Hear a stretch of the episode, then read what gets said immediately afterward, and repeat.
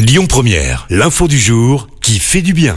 Des slips, des caleçons, des culottes et des soutiens-gorge pendant tout l'hiver. L'association Le Carpodium, basée dans la métropole de Lille, organise la fête du slip. C'est une grande opération de collecte de sous-vêtements destinée aux personnes sans abri.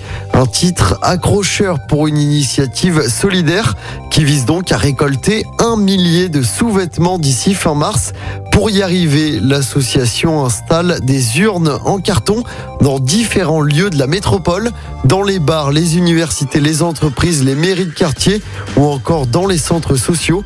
Depuis le début de cette opération, près de 500 pièces ont déjà été données. Écoutez votre radio Lyon Première en direct sur l'application Lyon Première, lyonpremière.fr et bien sûr à Lyon sur 90.2 FM et en DAB+.